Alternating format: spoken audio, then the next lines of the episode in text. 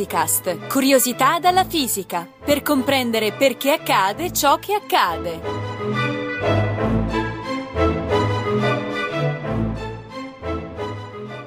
Chi non ha mai desiderato di potersi spostare da un luogo all'altro all'istante con un colpo di bacchetta magica? Roba da mondo delle favole? O forse no?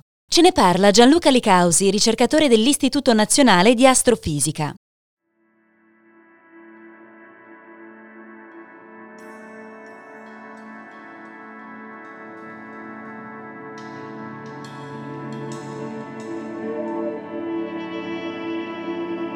Gianluca, guarda questo libro, qui sullo scaffale, Il gabbiano Jonathan Livingston di Richard Bach. Ne ho già sentito parlare, ma non l'ho mai letto. Tu lo conosci? Altro che, è un libro meraviglioso. Ti fa letteralmente volare con l'immaginazione. Senti qua, te ne leggo un pezzo. Senza alcun preavviso, Chang scomparve, per riapparire in un batter d'occhio a una ventina di metri da lì, sulla riva del mare. Poi di nuovo sparì e si ritrovò nella stessa frazione di secondo accanto a Jonathan. Il segreto consisteva nel sapere che la sua vera natura viveva perfetta come un numero non scritto contemporaneamente dappertutto, nello spazio e nel tempo. Che poesia, mi fa venire i brividi. Ci pensi quanto sarebbe bello spostarsi davvero così da un posto all'altro, scomparendo per riapparire altrove un attimo dopo? Eh sì, sarebbe fantastico. E questo libro lo esprime a meraviglia. Tu pensi che si potrà mai fare una cosa del genere? Voglio dire, chissà nel futuro, col progresso della scienza, si troverà forse un modo per spostarsi senza mezzi di trasporto, che so, con un raggio di luce magari? Intendi come col teletrasporto dei film di fantascienza? Sì, insomma, qualcosa del genere, come negli episodi di Star Trek. Energia.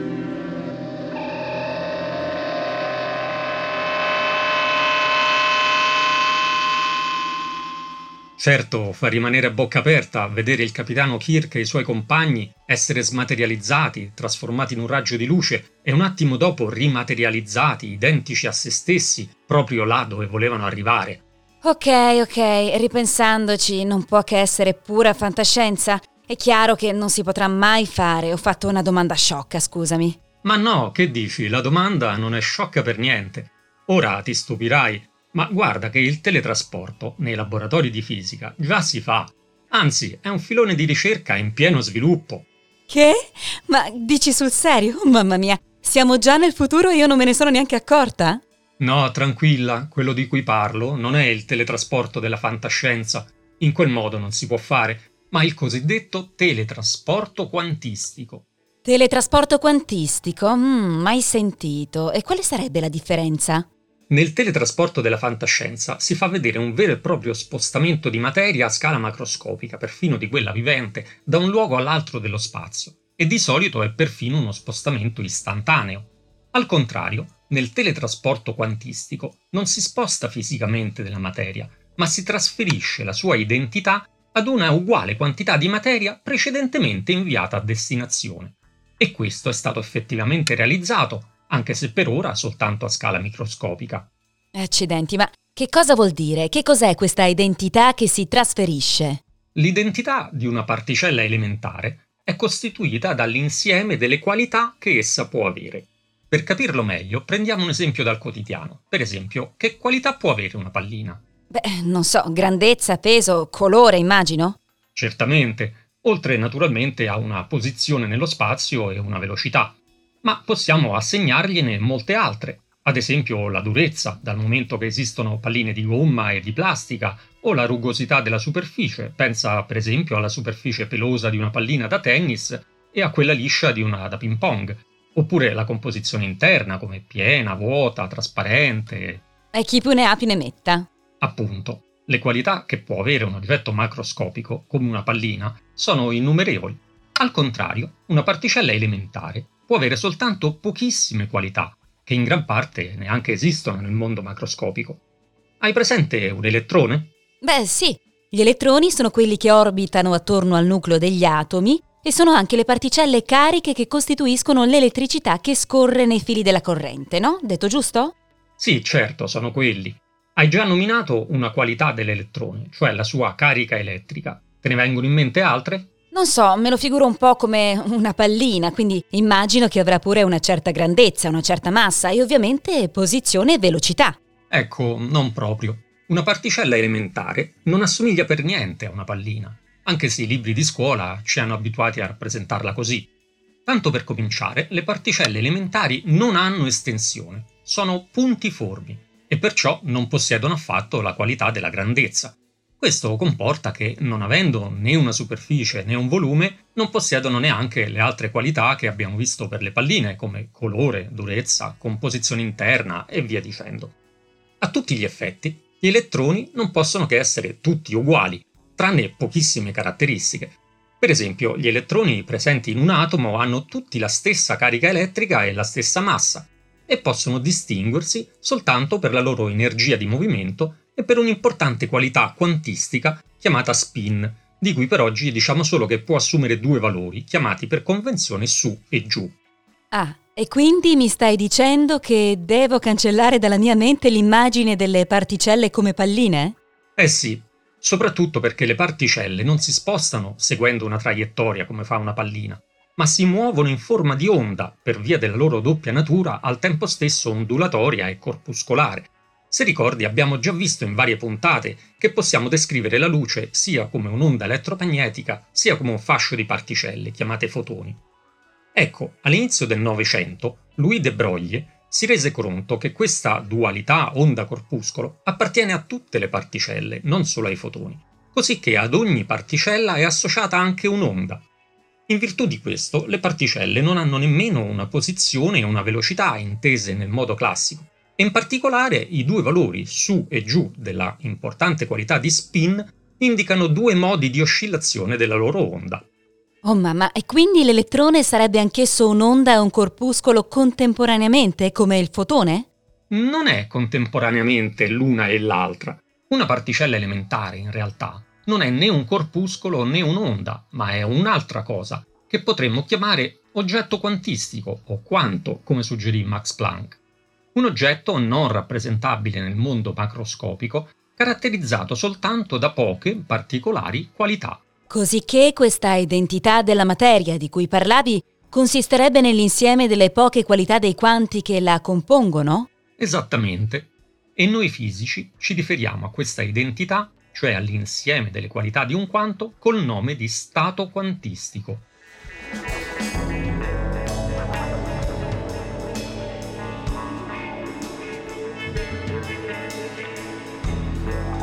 Il fisico austriaco Erwin Schrödinger scoprì l'equazione che oggi porta il suo nome, che ci permette di calcolare come si propaga l'onda di De Broglie, oggi chiamata funzione d'onda, e quindi di sapere come si muovono le particelle e come evolvono le loro qualità. Perché se sai come si comporta l'onda, puoi sapere come si comporta la particella? Sì, perché l'onda determina con che probabilità si realizzano le qualità della particella. In che senso, scusami? Ecco, sperimentalmente vediamo che eseguire una misurazione di posizione di una particella equivale ad estrarre un numero casuale. Nei fatti, la posizione della particella esce, per così dire, con maggiore probabilità laddove l'ampiezza della funzione d'onda è più grande. Potremmo dire che l'onda modula la probabilità di trovare la particella? Esatto, e modula anche la probabilità di trovare un valore o un altro di tutte le altre qualità di cui parlavamo prima. Ma allora queste onde associate alle particelle non sono materiali, come le onde in uno stagno o le onde sonore, dove c'è in effetti della materia che oscilla? No, non sono onde di materia. E non sono nemmeno onde di radiazione, come le onde radio, dove ad oscillare è il campo elettromagnetico. E quindi che cos'è che oscilla nella funzione d'onda? Potremmo dire che ad oscillare sia l'insieme delle qualità quantistiche della particella, cioè il suo stato quantistico o la sua identità, se vogliamo usare le parole di prima. Come se la particella avesse una personalità altalenante, tipo Dr. Jekyll e Mr. Hyde, insomma. Eh, sì, beh, qualcosa del genere, in effetti. Nel mondo quotidiano, le qualità degli oggetti sono sempre ben definite e possiamo affermare che una certa pallina sia di gomma, piena, leggera e verde a strisce blu, per esempio. Un fotone o un elettrone, invece, per tutto ciò che abbiamo detto, non possiedono in generale una certa energia, un certo spin e una certa direzione, ma soltanto una certa probabilità di mostrare in modo del tutto casuale uno tra i possibili valori di queste qualità nel momento in cui li misuriamo. La probabilità è una grandezza ben definita. Le qualità no, e restano indefinite finché non le misuriamo. Mmm, indefinite hai detto, eh? Ciò vuol dire che una particella può muoversi in più direzioni contemporaneamente o avere versi di spin opposti su e giù allo stesso tempo? Mi sembra come se una pallina da biliardo potesse essere verde e rossa simultaneamente. Più correttamente, finché non la misuri, non ha spin su né giù e non ha una direzione. Si dice che è in una sovrapposizione quantistica degli stati, in cui lo stato dello spin e quello della direzione sono in qualche modo inespressi. Certo che è strana la fisica quantistica. Come faccio a figurarmi una cosa del genere? Un oggetto che sia la sovrapposizione di due opposti allo stesso tempo. Non riesco neanche a pensarlo, guarda. Forse si può fare. Voglio proporre con questa puntata un nuovo modo di visualizzare la sovrapposizione di stati che sfrutta un tipo di illusione ottica chiamato disegno bistabile e che probabilmente già conosci. Hai presente quel disegno in cui sembra di vedere la sagoma di un calice bianco tra i profili neri di due volti che si guardano? Per chi non l'avesse mai vista è la figura di copertina di questa puntata. Sì, sì, ho capito di che parli. Una volta in un libro ho visto qualcosa del genere e ce n'erano molti altri, come il disegno del volto di una vecchia che a forza di guardarlo diventava il viso di una giovane, oppure quello di un cubo in cui la faccia anteriore e quella posteriore si invertono ogni volta che lo guardi. Sì, ce ne sono tantissime. Prova a cercare figura bistabile su internet o figura e sfondo e ne vedrai delle belle. La caratteristica di questi disegni è che ogni volta che li guardi ci vedi l'una o l'altra delle due soluzioni in modo del tutto casuale, indipendentemente da come l'avevi vista la volta prima. E non puoi chiederti se il disegno sia in realtà quello di un calice o di due volti, oppure quello di una giovane o di una vecchia, o quale sia in realtà la faccia anteriore del cubo bistabile.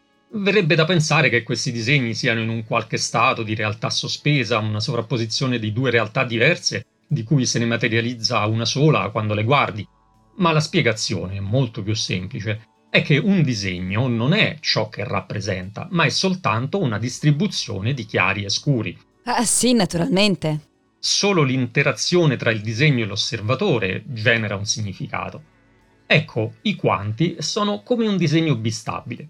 Non sono onde o particelle e non hanno un certo spin o una certa direzione sono soltanto una distribuzione di probabilità, ma quando li osserviamo acquistano immediatamente una sola delle possibili identità, in modo del tutto casuale come quando guardiamo un disegno bistabile.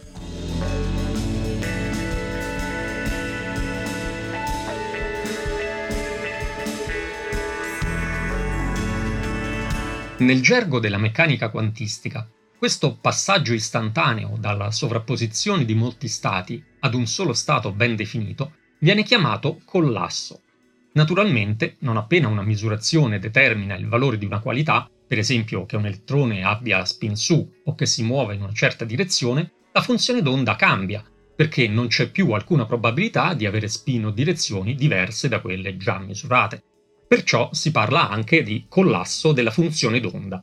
Mi sembra un po' come quando lanci un dado. Finché rotola sul tavolo ogni numero ha la stessa probabilità di uscire, ma poi quando si ferma tutte le possibilità collassano nell'unica che si verifica poi per davvero. Beh, insomma. Ecco, lo sapevo. Ora mi dirai che non è proprio così. Non è così, perché un dado non è un quanto, ma è un oggetto macroscopico che segue le leggi esatte della meccanica classica, dove non esistono stati indeterminati se l'universo funzionasse secondo la meccanica classica, potresti predire su che faccia finirebbe il dado sin dall'inizio, a patto di conoscere l'esatto movimento con cui l'hai lanciato, l'esatta forma della superficie del tavolo e così via. Conoscendo questo stato iniziale, la probabilità che esca quel particolare numero è il 100% sin dall'inizio.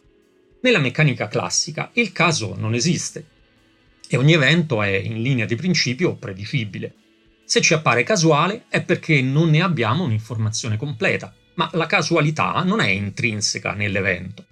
Il nostro universo, tuttavia, non funziona così alla scala subatomica, ma secondo leggi diverse che la meccanica quantistica ci ha mostrato, nelle quali è proprio il caso l'ingrediente basilare della natura. Un quanto infatti si trova sempre, in qualche misura, in una sovrapposizione di stati, cosicché lo stato iniziale di un processo fisico ha sempre un certo grado di indeterminazione. La conseguenza è che lo stato finale è impredicibile anche in linea di principio, al massimo se ne può calcolare la probabilità. Ma scusa, mi hai appena spiegato che quando osservo un quanto lo faccio collassare in uno stato ben definito, quindi dopo che l'ho misurato non sarà più casuale. Perciò perché mi dici che un quanto è sempre indefinito? Perché molte qualità quantistiche sono accoppiate tra loro in un modo che rende impossibile determinarle contemporaneamente anche in linea di principio, come descritto dal famoso principio di indeterminazione di Heisenberg. Prendi due disegni bistabili diversi, per esempio quello della vecchia giovane e quello del cubo bistabile. Nel momento che ne guardi uno, perdi l'identità dell'altro. Infatti, se nel primo disegno avevi visto casualmente una vecchia o una giovane ed ora stai guardando il disegno del cubo, quando torni a guardare il primo, ci vedrai una vecchia una giovane di nuovo in modo casuale. Ecco, molte qualità quantistiche sono accoppiate proprio in questo modo e il collasso dell'una fa tornare l'altra in uno stato indefinito di sovrapposizione. La posizione e la velocità di una particella elementare, per esempio, sono tra queste. Quando misuri la posizione di un quanto, la sua velocità diventa indeterminata, ma poi, se ne misuri la velocità, torna ad essere indeterminata la posizione non puoi mai definire entrambe le grandezze contemporaneamente, come avviene per i due disegni bistabili diversi. Ah, quindi è questo che dice il famoso principio di indeterminazione, che in un quanto restano sempre delle qualità indefinite. Eh sì, perciò non esistono stati quantistici completamente determinati. E questo è il motivo per cui il caso è alla base del comportamento della natura. Sconvolgente. Fammi ricapitolare per vedere se ho capito bene. Ogni particella si presenta come una dualità onda-corpuscolo, ma in realtà non è né l'una né l'altra, è una cosa diversa che chiamiamo quanto. Un quanto è dotato di poche qualità, il cui valore è indefinito finché un'osservazione non ne percepisca uno solo dei possibili valori, in modo del tutto casuale, un po' come avviene guardando un disegno bistabile. Tuttavia la definizione di una qualità quantistica ne rende indeterminate altre, come descritto dal principio di indeterminazione, cosicché un quanto non può mai essere totalmente definito e resta sempre una componente di casualità intrinseca a livello fondamentale della materia. 10 e lode. E vai, grazie. Adesso me lo dici come funziona questo benedetto teletrasporto? Certamente.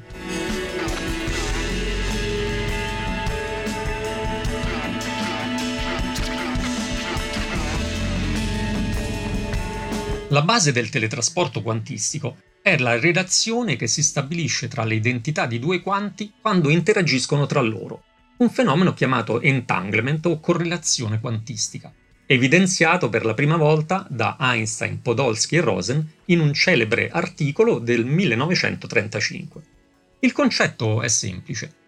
Se hai due palle da biliardo e le fai scontrare, puoi sempre far qualcosa per riconoscere quale sia l'una e quale sia l'altra anche dopo l'urto, anche se sono perfettamente identiche. Per esempio, puoi eseguire con attenzione le due traiettorie. Perciò due palle da biliardo sono sempre distinguibili. Beh, certo, è ovvio. Lo è nel mondo macroscopico. I quanti invece non seguono delle traiettorie come le palle da biliardo, ma si propagano come onde e in certi casi due onde identiche possono sovrapporsi l'una sull'altra e diventare fisicamente indistinguibili. E come si fa? Con le onde di luce, per esempio, è molto facile.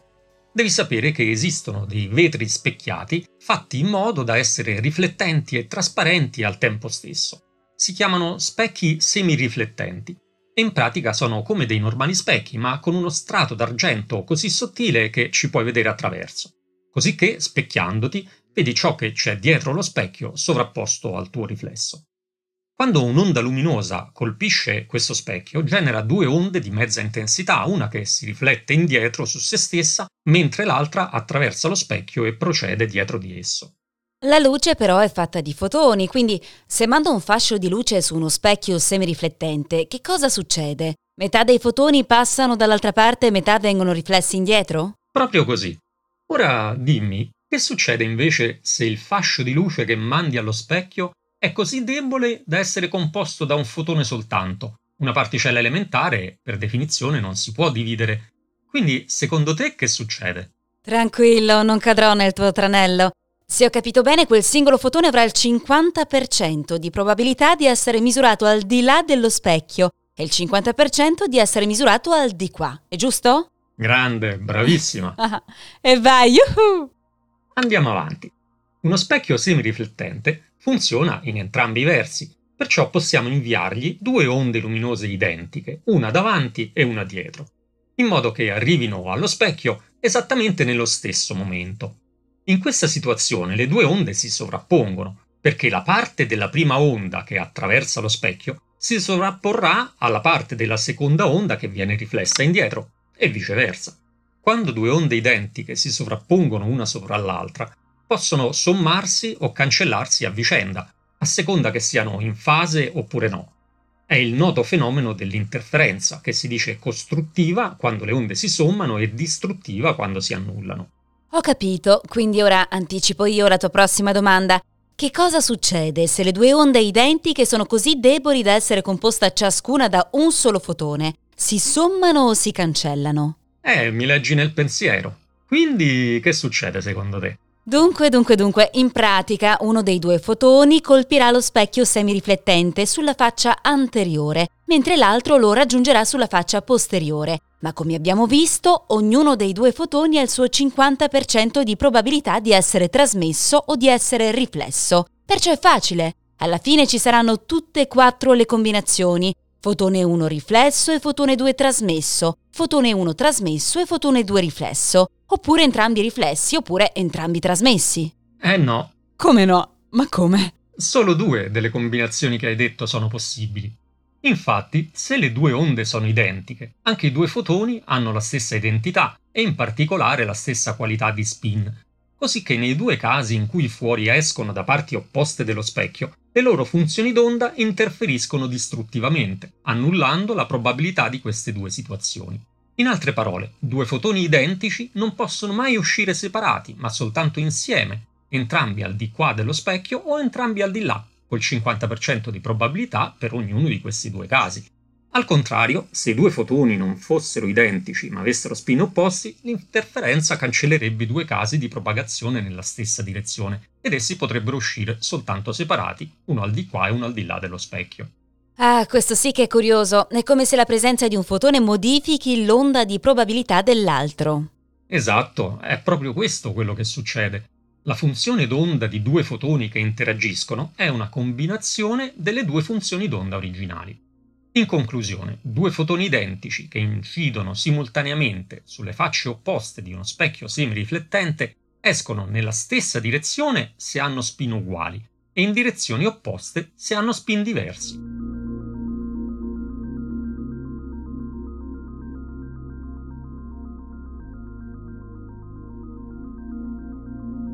Ora stai attenta.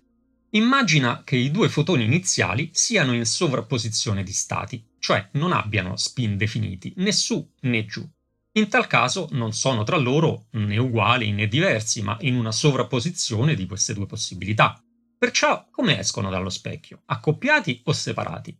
Mm, non ci casco, è lo stesso tranello di prima. Se gli spin sono indefiniti, vuol dire che i due fotoni hanno il 50% di probabilità di uscire accoppiati e il 50% di probabilità di uscire separati, è giusto? Giusto, ma qui c'è una sorpresa.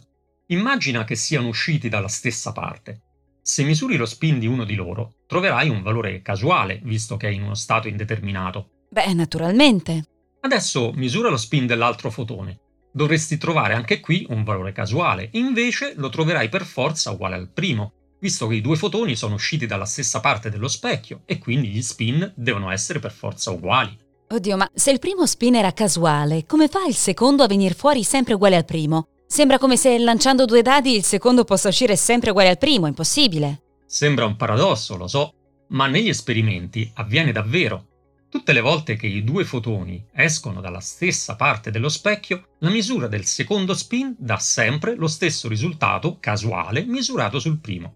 Al contrario, il secondo spin è sempre opposto al primo ogni volta che i fotoni escono separati. Accidenti, sembra come se lo specchio semiriflettente abbia in qualche modo accoppiato il comportamento dei due fotoni. Proprio così. La sovrapposizione delle funzioni d'onda li ha accoppiati così indissolubilmente che misurandone uno fai collassare anche l'altro, pur non avendo mai interagito con lui. È proprio questo il fenomeno dell'entanglement o correlazione quantistica di cui ti parlavo, una interdipendenza tra gli stati indeterminati di due quanti che risultano correlati in modo concorde o discorde indipendentemente dalla distanza tra loro. Certo che sembra magia, eh? A meno che il quanto osservato per primo non comunichi in qualche modo all'altro in quale stato è collassato. No, non c'è alcuna comunicazione. Devi immaginare la correlazione quantistica come una qualità della coppia di quanti considerata come un unico oggetto che si estende da un luogo all'altro. Ok, ok, però non ho ancora capito come fanno due qualità a essere concordi o discordi quando sono ancora indefinite, se non esistono ancora.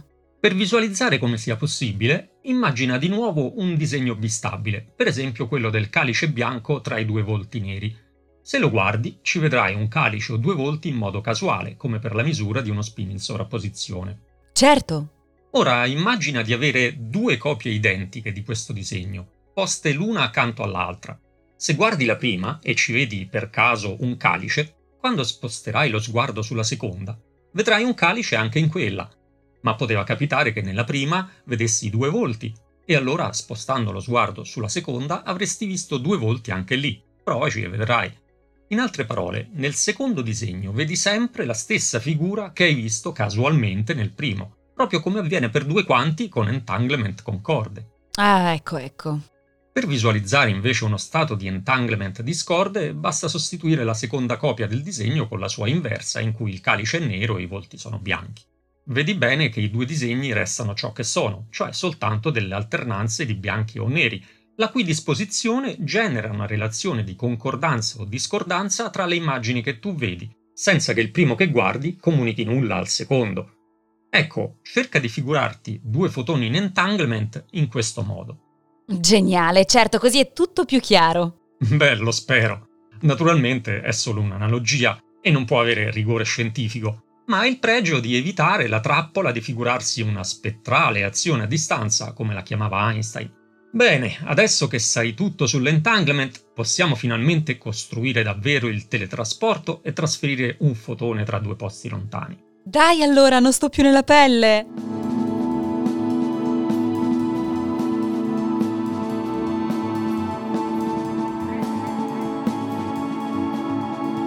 Nel gergo della fisica, teletrasportare un fotone da un luogo a un altro vuol dire proiettare la sua identità quantistica a destinazione senza spostarlo fisicamente dal luogo di partenza. Immaginiamo di avere un fotone e volerlo teletrasportare da un laboratorio di partenza a un laboratorio di destinazione a un milione di chilometri di distanza. Prima di tutto dobbiamo creare una sorta di canale di trasmissione quantistico che colleghi i due laboratori che in pratica consiste in due fotoni accoppiati in entanglement e poi separati e inviati fisicamente ai due laboratori di partenza e di destinazione. Ok, e come si fa a far passare dentro questo canale l'identità del fotone da teletrasportare? È facile. Basta che nel laboratorio di partenza si metta in correlazione il fotone da teletrasportare col fotone del canale quantistico cioè li accoppiamo in entanglement sovrapponendoli per mezzo di uno specchio semitrasparente? Proprio così. Tuttavia, poiché i due fotoni del canale quantistico erano già correlati tra loro, anche il fotone a destinazione diventa correlato al fotone da teletrasportare. Ma scusami, senza che i due abbiano mai interagito tra loro? Esatto. Il fotone a destinazione si ritroverà identico al fotone da teletrasportare, oppure con l'identità opposta a seconda che la correlazione sia avvenuta casualmente concorde o discorde. Beh, sbalorditivo. Naturalmente, nel caso che sia discorde, i colleghi a destinazione dovranno avere l'accortezza di invertire lo stato del loro fotone se vogliono averlo identico a quello da teletrasportare. Però scusa, come fanno quelli a destinazione a sapere che tipo di correlazione hanno misurato i loro colleghi nel laboratorio di partenza a un milione di chilometri di distanza? Beh, non possono saperlo finché non glielo dicono, e devono dirglielo, altrimenti non sapranno mai se hanno ottenuto l'identità corretta o quella opposta. Perciò, per completare il teletrasporto, la stazione di partenza deve comunicare l'informazione sull'avvenuta correlazione alla stazione di arrivo, per mezzo di un messaggio classico, per esempio via radio, che naturalmente non può viaggiare più veloce della luce. Questa necessità, all'apparenza banale ma tuttavia ineludibile, di inviare un'informazione classica è il motivo per cui il teletrasporto non può essere istantaneo. Ecco perché all'inizio mi dicevi che non era istantaneo. Ma ho un'idea. Non potremmo usare un canale quantistico anche per mandare il messaggio sulla correlazione e così arriva all'istante? Eh no, perché anche il secondo canale quantistico sarebbe fatto con fotoni indeterminati in sovrapposizione di stati, perciò chi riceve il messaggio non potrebbe interpretarlo senza sapere se la correlazione sul secondo canale sia stata misurata a sua volta come concorde o discorde, e così servirebbe di nuovo un canale classico per comunicarlo, eccetera, eccetera. Sì, sì, ho capito, ne viene fuori un circolo vizioso pazzesco. Infatti, però l'identità del fotone da teletrasportare, uguale o opposta che sia, si è trasferita all'istante attraverso il canale quantistico. Non proprio. Se ci pensi un attimo, ti renderai conto che l'identità del fotone da teletrasportare si trovava già a destinazione. Stava lì sin da quando abbiamo creato il canale quantistico. In che senso? Non capisco. Beh, ce l'abbiamo mandata noi, Ricorderai che per creare il canale quantistico abbiamo inviato a destinazione un fotone entangled, che come tale era indeterminato, cioè stava in uno stato di sovrapposizione di tutte le identità che poteva assumere. Perciò inviandolo a destinazione abbiamo trasportato fisicamente tutte queste identità in una volta sola. L'identità di qualsiasi fotone che volessimo teletrasportare è compresa in questa sovrapposizione di stati, perciò si trova già a destinazione quando eseguiamo il teletrasporto. Accidenti, ma certo, è come con le due figure bistabili della tua analogia per l'entanglement. Quando spostiamo la seconda figura a lato della prima, spostiamo entrambe le possibilità dei volti e del calice in una sola mossa. Bravissima. Quindi ciò che passa all'istante nel canale quantistico durante il teletrasporto è soltanto la cosiddetta informazione quantistica, un nuovo tipo di informazione che, unita all'informazione classica, permette di selezionare quale tra tutte le identità già presenti a destinazione corrisponda a quella del fotone da teletrasportare. Davvero, davvero ingegnoso. In conclusione possiamo dire che il teletrasporto di un quanto si realizza in due passi, Prima si prepara un canale quantistico, mettendo in entanglement due quanti ausiliari di cui se ne invia uno fisicamente a destinazione, trasportando in tal modo tutte le identità possibili in un solo viaggio. In seguito si correla il quanto da teletrasportare con il canale quantistico nel laboratorio di partenza, condividendo in questo modo la sua informazione quantistica con il quanto a destinazione. Infine si invia l'informazione classica su come è avvenuta la correlazione, se concorde o discorde, in modo che a destinazione si possa sapere come operare per selezionare l'identità da teletrasportare tra tutte quelle già presenti nel quanto inviato all'inizio. Questo teletrasporto, così come l'hai descritto, è stato effettivamente realizzato ormai da molti gruppi di ricerca. Pensa, sono stati teletrasportati fotoni fino a 1400 km di distanza tra la Terra e un satellite artificiale, e si è perfino teletrasportato uno stato quantistico di 100 milioni di atomi a 150 metri di distanza. Fantastico! Ma allora cosa aspettate a fare un vero teletrasporto con cui proiettare oggetti e persone come nei film di fantascienza? Eh, come corri! Sono esperimenti molto difficili, soprattutto perché basta la minima interferenza, anche l'interazione con un singolo fotone esterno, per perdere il delicatissimo equilibrio della correlazione quantistica, un problema noto come decoerenza. Inoltre, come abbiamo visto, la procedura richiede che l'oggetto da teletrasportare interagisca con un dispositivo capace di sovrapporre la sua funzione d'onda con quella di una quantità di materia ausiliaria in sovrapposizione di stati e che a sua volta questa materia sia già in correlazione quantistica con della materia a destinazione. Ecco, non abbiamo la minima idea di come si possa fare una cosa del genere con un oggetto macroscopico, né tantomeno con un essere umano. Non sappiamo nemmeno se i sistemi macroscopici possano esistere in sovrapposizione di stati, per quanto sia stato già fatto con oggetti di alcuni millesimi di millimetro, ma in condizioni particolari. L'ipotetico teletrasporto di un essere umano presupporrebbe la preparazione di una sovrapposizione quantistica di tutte le possibili realizzazioni di un essere umano, da portare fisicamente a destinazione per poi selezionare a richiesta quella giusta, roba da fantascienza, se non perfino da mondo delle favole. Beh, ma io sono ottimista. Magari non si riuscirà mai a teletrasportare degli esseri umani, ma chissà quante novità verranno fuori da queste ricerche. Brava, l'ottimismo è l'atteggiamento giusto per la ricerca scientifica, anche perché di novità questa ricerca ne ha già prodotte parecchie. Ma dai, sul serio? Certo. Hai mai sentito parlare dei computer quantistici? Non mi direi che già esistono, io non lo so. Esistono e come? E utilizzano davvero i concetti che hai imparato in questa puntata. Sovrapposizione di stati, entanglement e teletrasporto. Davvero forte, e, ma non me lo spieghi come funzionano? Beh, magari un'altra volta.